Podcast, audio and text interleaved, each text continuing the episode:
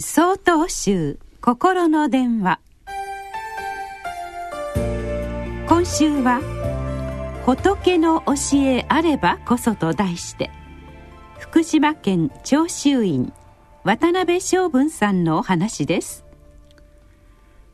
東日本大震災から1年4ヶ月が過ぎました。いまだにやりきれない思いを抱く中でなんとか毎日を送っているというのが今の実感です。私たちのお寺も壊れたところを少しずつ直しながら元の姿に戻そうと努力しています。男信徒の方々も一生懸命に動いてくださいます。先日は70代から80代の方々が放射性物質の除染も兼ねて汗だくになりながら草刈りをしてくださいました。休憩の時間初めは和やかに笑い声が響いていましたが大震災のことに話が及ぶと皆の口調が落ち込み次第に心に抑え込んでいるものが咳を切って溢れ出てきました。あの日さえなければな。本当だ。全くその通りだ。あの日、2万人近くの人がいなくなった。信じられねえな。どれほどの人が今も泣いて悲しんでいるか。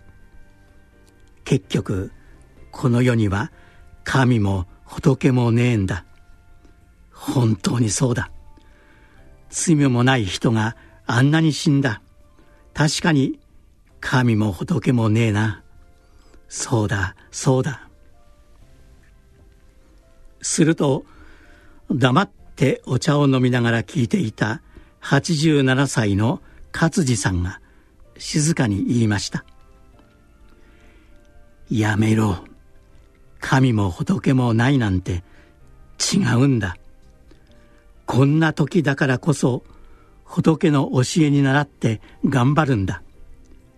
こうしてお寺に来て草刈りさせてもらってみんなでお茶飲んで喋って笑ってご本尊様とご先祖様に守られてありがたいじゃねえか。仏の教えあればこそしっかりしてられるんだ。生かされた者は死んだ者の分も頑張らねばならねえんだ。とつとつと語る最長老の言葉に皆がうなずいていました。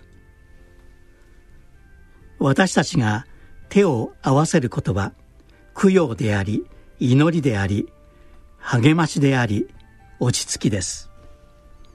何があっても生きている限りは精一杯生きる。みんなで生きていくのです。人生という道を仏の教えを道しるべとして歩むのです。7月10日よりお話が変わります。